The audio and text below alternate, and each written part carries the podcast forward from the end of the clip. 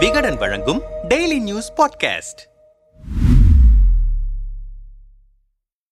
அடிக்கடி ரெய்டு ஆனால் நடவடிக்கை மட்டும் இல்லை. பரபரப்பை இழக்கிறதா? ரெய்டு அரசியல். கடந்த பத்தாண்டு கால அதிமுக ஆட்சியின் போது முதல்வர் உட்பட அதிமுக ஆட்சியாளர்களுக்கு எதிராக பல ஊழல் குற்றச்சாட்டுகளை திமுக கிளப்பியது. உள்ளாட்சித்துறை ப்ளீச்சிங் பவுடர் வாங்கியது முதல் நெடுஞ்சாலைத்துறை டெண்டர் விட்டது வரை பல்லாயிரம் கோடி ரூபாய் அளவுக்கான ஊழல் புகார்களை திமுக அடுக்கியது. ஊழல்களின் கதாநாயகன் முதல்வர் எடப்பாடி பழனிசாமி என்றார் ஸ்டாலின். ஊழல் அமைச்சர்கள் பதவி விலக வேண்டும் என்று கோரி மாநிலம் முழுவதும் திமுக போராட்டம் போராட்டம் நடத்தியது. திமுக ஆட்சிக்கு வந்தால் அதிமுக அமைச்சர்கள் மீதான ஊழல் புகார்கள் மீது சட்டப்படி நடவடிக்கை எடுக்கப்படும் என்று அன்றைய சட்டமன்ற தேர்தல் பிரச்சார மேடைகளில் இன்றைய முதல்வர் மு ஸ்டாலின் பேசி வந்தார். அவர் சொன்னது போலவே திமுக ஆட்சிக்கு வந்தவுடன் முன்னாள் அமைச்சர்களுக்கு எதிரான ரெய்டு படலம் தொடங்கியது. திமுக ஆட்சிக்கு வந்தவுடன் முன்னாள் போக்குவரத்து துறை அமைச்சரான எம் ஆர் விஜயபாஸ்கர் வீட்டில்தான் முதல் ரெய்டு நடைபெற்றது. லஞ்ச ஒழிப்பு போலீஸ் எனப்படும் ஊழல் தடுப்பு மற்றும் கண்காணிப்பு துறையினர் எம் ஆர் விஜயபாஸ்கரின் வீடு வீடு உட்பட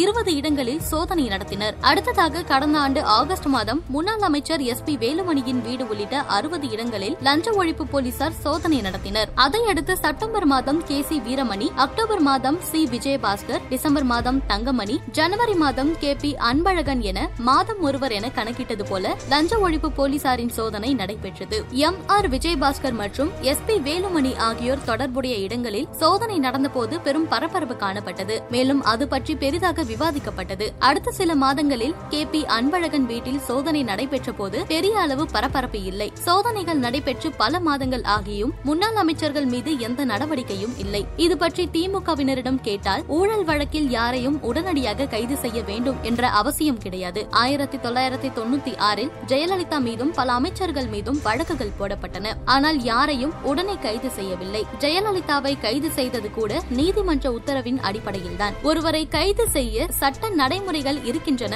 என்கிறார்கள். ஆனால் அதிமுகவை சேர்ந்த முன்னாள் அமைச்சர்களுக்கு எதிரான ஊழல் புகார்களை சட்டப்படி உறுதி செய்து தண்டனை பெற்றுத்தர வேண்டும் என்ற எண்ணம் திமுக அரசுக்கு இருப்பதாக தெரியவில்லை என்றே மக்கள் பார்க்கிறார்கள். அதிமுக முன்னாள் அமைச்சர்களுக்கு எதிராக லஞ்ச ஒழிப்பு துறையினர் சோதனை நடந்த போதெல்லாம் அதிமுகவை மிரட்டுவதற்கான ஒரு கருவியாக லஞ்ச ஒழிப்பு துறையினரின் சோதனையை திமுக கையாள்கிறது என்ற விமர்சனம் பொதுவெளியில் வைக்கப்படுகிறது. ஆனாலும் இந்த ரெய்டு அரசியலை திமுக அரசு தொடர்ந்து மேற்கொள்கிறது. S. P. Velumani C. Vijayabaskar ஆகியோர் மீது புதிய ஊழல் வழக்குகள் பதிவு செய்யப்பட்டு அவர்களின் வீடு உள்ளிட்ட பல இடங்களில் லஞ்ச ஒழிப்பு போலீசார் சமீபத்தில் சோதனை நடத்தினர். அமைச்சராக எஸ். பி. வேலுமணி பதவி வகித்த போது கிராமங்களில் உள்ள தெருவிளக்குகள் எல்இடி விளக்குகளாக மாற்றப்பட்டன. அந்த திட்டத்தில் மிகப்பெரிய அளவில் முறைகேடு செய்து தனக்கு நெருக்கமானவர்களின் நிறுவனங்களுக்கு விதிகளுக்கு மாறாக ஒப்பந்த பணிகளை வேலுமணி வழங்கியதாகவும் அதன் மூலம் அரசுக்கு சுமார் ஐநூறு கோடி இழப்பு ஏற்பட்டதாகவும் எஸ். பி. வேலுமணி மீது புகார் சொல்லப்படுகிறது. திருவள்ளுவர் மாவட்டம் மஞ்சக்கரணை கிராமத்தில் உள்ள தனியார் மருத்துவக் கல்லூரி மற்றும் மருத்துவமனைக்கு இந்திய மருத்துவ கவுன்சில் விதிமுறைகளுக்கு மாறாக